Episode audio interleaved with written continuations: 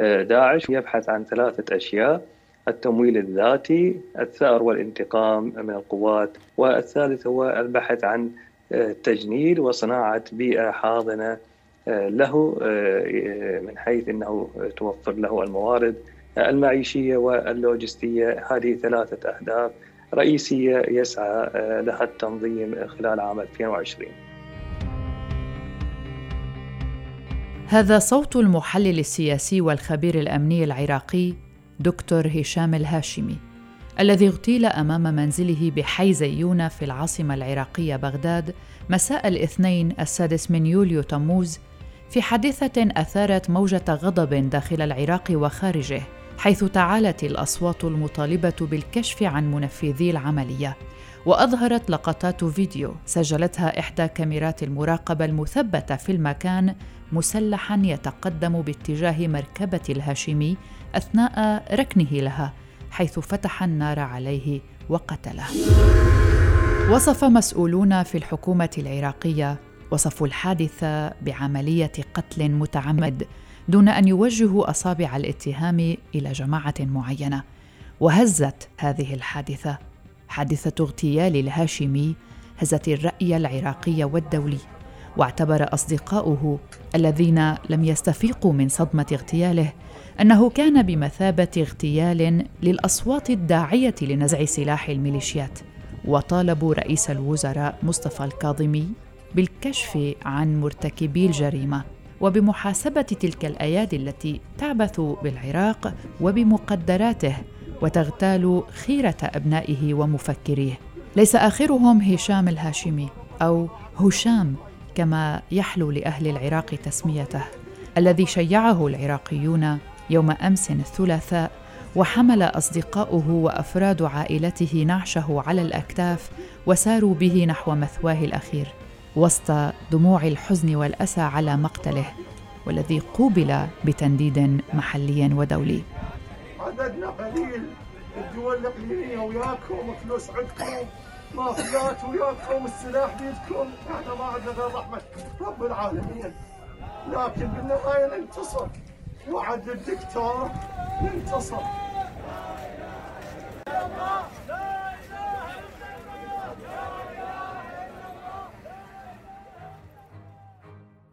هشام الهاشمي من مواليد بغداد 1973، هو مؤرخ وباحث في الشؤون الأمنية والاستراتيجية والجماعات المتطرفة، ومختص بملف الميليشيات الموالية لإيران وبتنظيم داعش وأنصاره. كان ضيفاً دائماً عبر أثير راديو الآن وتلفزيون الآن، وأجمع الزملاء هنا في المؤسسة على احترامه. لا أذكر أنه اعتذر في مرة سألناه أن يكون ضيفاً أو توانى عن بذل ما لديه، وقدم لنا معلومات كانت دائماً مفاتيح لملفات جديدة حول مواضيع تتعلق بالجماعات المتشددة، أسماء وعمليات وعلاقات. مراسلنا من بغداد مصطفى سعدون سيحدثنا عن الهاشمي. يوم أمس في الساعة 6 صباحا تجمعنا مجموعة من أصدقائه وذهبنا إلى مدينة الطب، تحديدا إلى الطب العدلي في العاصمة بغداد، لاستلام جثته. بعدناه تقريبا 4 ساعات استلمنا الجثة وذهبنا بها إلى منزله في منطقة زيونة شرق العاصمة بغداد، ثم ذهبت الجثة إلى مثواه الأخير في مدينة النجف وسط العراق. كانت للأسف التشييع لم يكن تشييعا رسميا، هناك تقصير كبير من أصدقائه ومن الدولة العراقية. كنت أتوقع أن يكون له تشييعا رسميا مهيبا لما له من دور كبير في محاربة الإرهاب وتقديم الاستشارة للدولة العراقية، لكن للأسف اتضح فيما بعد أن كل ما يمكن أن تقدمه بالمحصلة لن يذكرك ولن يشكرك أحد على ذلك. رحل هشام وقتل على يد من لا يرحم، وبالمحصلة ندعو الله أن يغفر له وأن يلهم أهله الصبر والسلوان. عمل أيضاً في تحقيق المخطوطات التراثية والفقهية، مع أن تحصيله الأكاديمي بكالوريوس إدارة واقتصاد قسم الإحصاء، وهو أيضاً حاصل على الإجازة العلمية في الحديث النبوي الشريف. تم اعتقاله وحكم عليه بالسجن في عهد الرئيس صدام حسين، وخرج منه عام 2002. انتقل بعدها للعمل في الصحافة، وبدأ يشارك في كتابة التقارير والوثائقيات مع الصحف والقنوات الأجنبية، وكتب مدونة عن خريطة الجماعات المسلحة في العراق. حادثة الاغتيال هذه ليست الأولى، وقد لا تكون الأخيرة، إذا ما استمرت الميليشيات المسلحة بتهديد أمن العراقيين وفرض سطوة سلاحها على هيبة الدولة، وهو الأمر الذي أكده ضيفنا الباحث والكاتب العراقي غيث التميمي. بالحقيقة اختيار الدكتور هشام الهاشمي هو شبه إعلان حرب من قبل هذه الجماعات المارقة عن القانون والإرهابية بكل ما لمصطلح الإرهاب من معنى.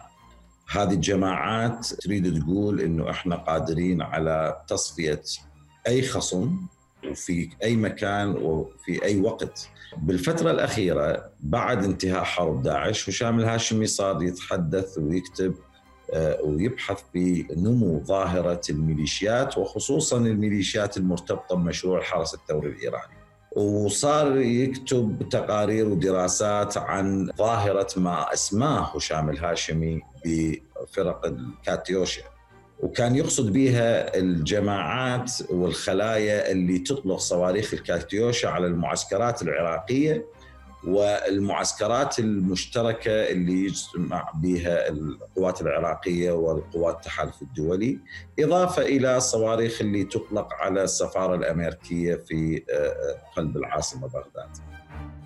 هشام الهاشمي هو واحد من أهم من عمل على مكافحة الإرهاب، هو أحد أهم الباحثين العراقيين المختصين برصد الجماعات الإرهابية، يعتبر أيضاً أحد أبرز الخبراء الدوليين المحللين لتنظيم داعش، ولديه العديد من الأبحاث المهمة في هذا الشأن، وقدم إسهامات كبيرة للحكومة العراقية. ومما لا شك فيه أن أفكار وكتابات الهاشمي لم تعجب الكثيرين، وخاصة ممن لطخت أياديهم بدماء العراقيين وأرادوا لمشروع إيران الاستمرار في ذلك البلد. كشف تقرير نشرته صحيفة واشنطن بوست أن الهاشمي كان هدفاً بارزاً للميليشيات التابعة لإيران منذ فترة رئاسة عادل عبد المهدي، وقد تعرض لتهديدات جدية من الميليشيات المرتبطة بإيران، ووصفت مقتله بالخسارة الجسيمة في الحرب على الإرهاب. واتهم التقرير الميليشيات الإيرانية بقتل الهاشمي، واصفاً ما حدث بأنه مخطط اغتيال يسير ببطء ويستهدف كل من ينتقد إيران، ولم تعلن أي جماعة حتى الآن مسؤوليتها عن عملية الاغتيال. يضيف التقرير أنه وبالنسبة للكثيرين في العراق أكدت هذه الجريمة على حقيقة وجود حملة اغتيالات بطيئة تقوم بها جماعات الميليشيات ضد منتقديها. الهاشمي البالغ من العمر 47 عاماً صرح قبل فترة لمقربين أنه تلقى تهديدات، ونقل له مصدر مطلع له صلات بقيادات في جماعات تتبع لإيران أنه سيتم تصفيته، وتحديداً من قبل كتائب حزب الله العراقي، وهي الميليشيا الأساسية التي تمثل إيران في العراق. عن ذلك نعود لنسمع ما قاله الباحث العراقي غيث التميمي. وصلت معلومات، وهاي المعلومات جاءته عن مصدر وصفه هشام بأنه مصدر مطلع وصادق بالنسبة إليه. يبدو بأنه هو كان يعرف أشخاص وقيادات عندها علاقة أو قريبة من هاي الجماعات، وأحد القادة أبلغه بصورة مباشرة بأنه سيتم تصفيته من قبل تحديداً كتائب حزب الله، وهي ميليشيا تعتبر الميليشيا الأساسية لمحور إيران في العراق. لكن للأسف جت تطمينات من الحكومة بأنه سيتم تسوية الأمور وحمايته، ويبدو بل يقيناً الحكومة فشلت بحماية. والمعلومات اللي جت بعد ذلك تم استهدافه أو إصدار أمر اغتياله عن طريق قيادي في كتائب حزب الله اسمه أبو علي، أو يكنى بأبو علي العسكري، كان هشام الهاشمي هو أول باحث يكشف عن اسم أبو علي العسكري الحقيقي ويكشف عن صورة أبو علي العسكري الحقيقية، ونشر هذا الشيء في موقع على تويتر وقال إنه اسمه الحقيقي حسين مؤنس، ونشر صورته وقال هو هذا المدعو أبو علي العسكري. عملية الاغتيال وضعت الحكومة العراقية وأجهزتها الأمنية تحت المجهر مع استمرار مسلسل اغتيال الناشطين والمفكرين.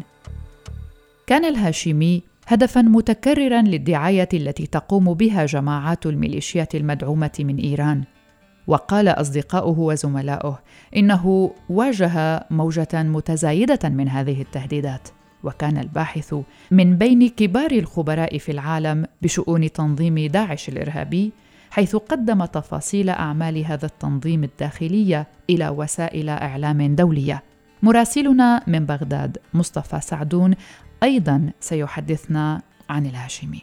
هشام الهاشمي لديه عمل كبير لصالح الدولة العراقية، هو صاحب فضل كبير على الدولة العراقية في تفكيك ومطاردة خلايا تنظيم داعش وحتى ما بعد المعارك وأيضا أثناءها عندما حررت المدن العراقية. يضاف إلى هذا تستعين بخبراته عدد من الفصائل أو مجموعة من الفصائل المسلحة في الحرب ضد الإرهاب، حتى ما بعد الإرهاب هو يعطي أفكار ويقدم استشارات. يضاف إلى هذا يعني هو يلتقي بقيادات كبيرة، وبالتالي هشام الهاشمي بصراحة تامة في الأشهر الأخيرة بدأت أتحدث إلى هشام، أقول لهشام خفف من لهجة كتابة الأشياء الخاصة بالدولة واللا دولة، لا تستفز الناس اللي نحن نعتبرهم مجهولي الهوية حتى هذه اللحظة، الذين يقصفون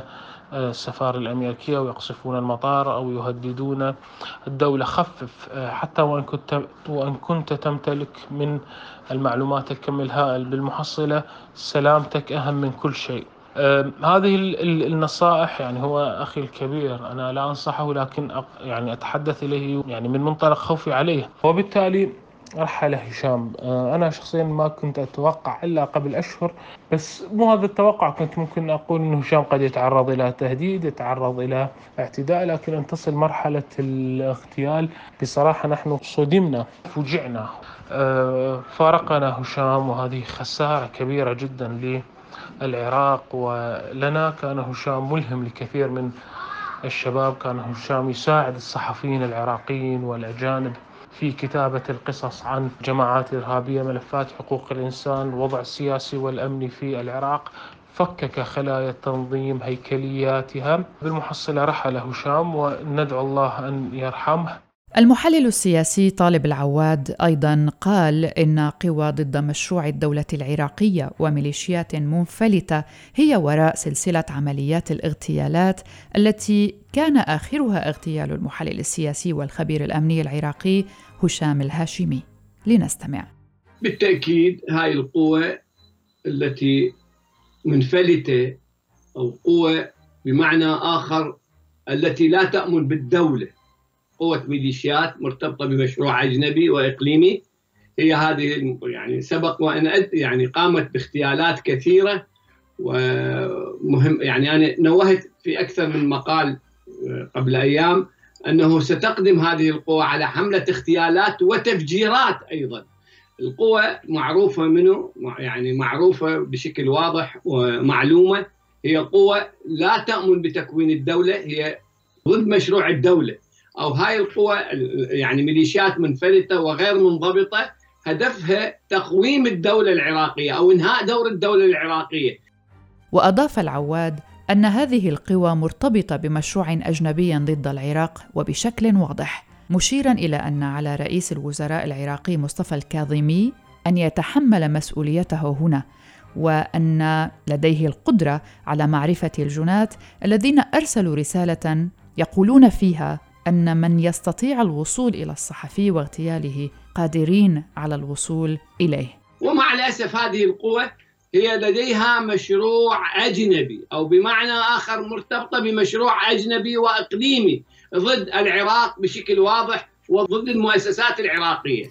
أنا أعتقد الجنات الآن أمام السيد الكاظمي مسألة في تقديري جدا مهمة، أما أن يريد أن يكون الدولة أو لا يريد أن يكون اللا دولة، بمعنى آخر قادر الكاظمي على إلقاء القبض على هؤلاء الجنات، لأنه سبق وإن كان يعمل في جهاز مخابرات ويعرف الجنات بالأسماء ومن ورائهم وكيفية الحصول على الأسلحة وكذا وإلى آخره. أنا أعتقد على السيد الكاظمي يتحمل مسؤولية. الرسالة الآن ليس رسالة باغتيال وتكميم أفواه الصحفيين، الآن الرسالة موجهة للسيد الكاظمي حصرا، اللي قادر يختال صحفي قادر أن يصل إليك، هكذا الرسالة التي بعثها هؤلاء القتلة والمجرمين. لذلك على السيد الكاظمي وفي تقديري إذا يريد أن ينشئ الدولة ويريد أن يحافظ على هيبة الدولة العراقية، أو يجب وبالضرورة أن يلقي القبض ومحاسبة هؤلاء القتلة والمجرمين. أشار العواد أيضاً إلى أن أي محلل سياسي تكون أفكاره ضد ولاية الفقيه فهو معرض للاغتيال، مشيراً إلى أن اغتيال الهاشمي جاء لإنهاء الدور الوطني للعراق. مرتبطة في إيران ميليشيات معروفة هويتها وواضحة، وهددت وسبق وأن هددت السيد الكاظمي قبل أيام، طلع السيد أبو عصائب الحق وهدد بشكل علني وواضح، قال نحن جبناك وبعدين بأي لحظة نقدر نشيلك وننهاك. لكن هذه أنا أعتقد هي مو رسالة باختيار الرجل لتكميم الأفواه فقط، هي رسالة للكاظمي أنه أي محازبيك أو محالفيك أو عندهم نظرة ببناء الدولة الجديدة أو الحديثة الخارجة من الميليشيات ممكن القضاء عليها. لذلك الرسالة هي صح في تكميم الأفواه، في تكميم كل صوت وطني يدافع عن العراق حر أبي، هو هذه الرسالة. لكن بالمقابل رسالة للسيد الكاظمي، هل الدولة أو اللا دولة؟ هل أنت قادر على بناء الدولة أو لا دولة؟ أنا أعتقد الآن كل القوى التي ترفض المشروع التدخل الإيراني معرضة للاغتيالات. من يرفض مشروع ولاية الفقيه بالعراق معرض للاغتيال، إن كان رجل دين أو رجل سياسة أو رجل أو قاضي أو مختلف المهن مفكرين. أي مفكر الآن وأي محلل ضد مشروع ولاية الفقيه هو معرض للاغتيال أو إنهاء دوره بهذا الشكل أو بذاك. وهذه ليس الأول، الشهيد الهاشمي ليس الأول، هناك شهداء كثر من المفكرين والمثقفين والذين مفكر عراقي مرعب وواحد من منظر عراقي اغتيل بدم بارد اسمه كامل الشياع، ولحد الآن من 1906 ولحد الآن كثير من المهدي، هذه المهدي وغيره هؤلاء القوى وهاي الميليشيات هي من قامت باغتيال كل المفكرين والمبدعين العراقيين. لذلك السلسلة جارية، ليست بدايتها للسيد الهاشمي، هاي السلسلة ستقوم بها هذه القوى عندما تشعر هناك خطر حقيقي عليها أو على مشروعها. الكلمة الحرة إذن لها ثمنها، والباحث الهاشمي لم يبخل على وطنه بأفكاره طالما صبت باتجاه الوطنية، وإن غلفت بحرقة على بلد تفتك به عصابات همها تكريس احتلال تحت مسميات عقائدية، وسيبقى الهاشمي شعلة يهتدي بها كل عراقي يبحث عن الحرية والكرامة. مسلسل الاغتيالات بحق الناشطين والباحثين في العراق لن يتوقف ما دام هناك جماعات مرتبطة بإيران تواصل مد نفوذها في منظومة الحكم في العراق. نعود للباحث والكاتب العراقي غيث التميمي وإلى ما سيقوله. ما دامت هذه الجماعات تتمتع بنفوذ داخل مؤسسات الدولة، في السلطة التشريعية عندهم كتل نيابية تدافع عنهم، في السلطة التنفيذية عندهم وزراء، عندهم مدراء عامين ووكلاء وزراء، وعندهم مناصب، وعندهم مؤسسات إعلامية، وعندهم نفوذ في كل المؤسسات الدولة تقريبا. ما دام هؤلاء يتمتعون بهذا النفوذ ستستمر عمليات القتل وستستمر تقارير الحكومة وتحقيقاتها تقول إنه العملية قيدت ضد مجهول. استمعتم إلى حلقة جديدة من بودكاست في 20 دقيقة من إعدادي وتقديمي براء صليبي. شكراً لحسن المتابعة، إلى اللقاء.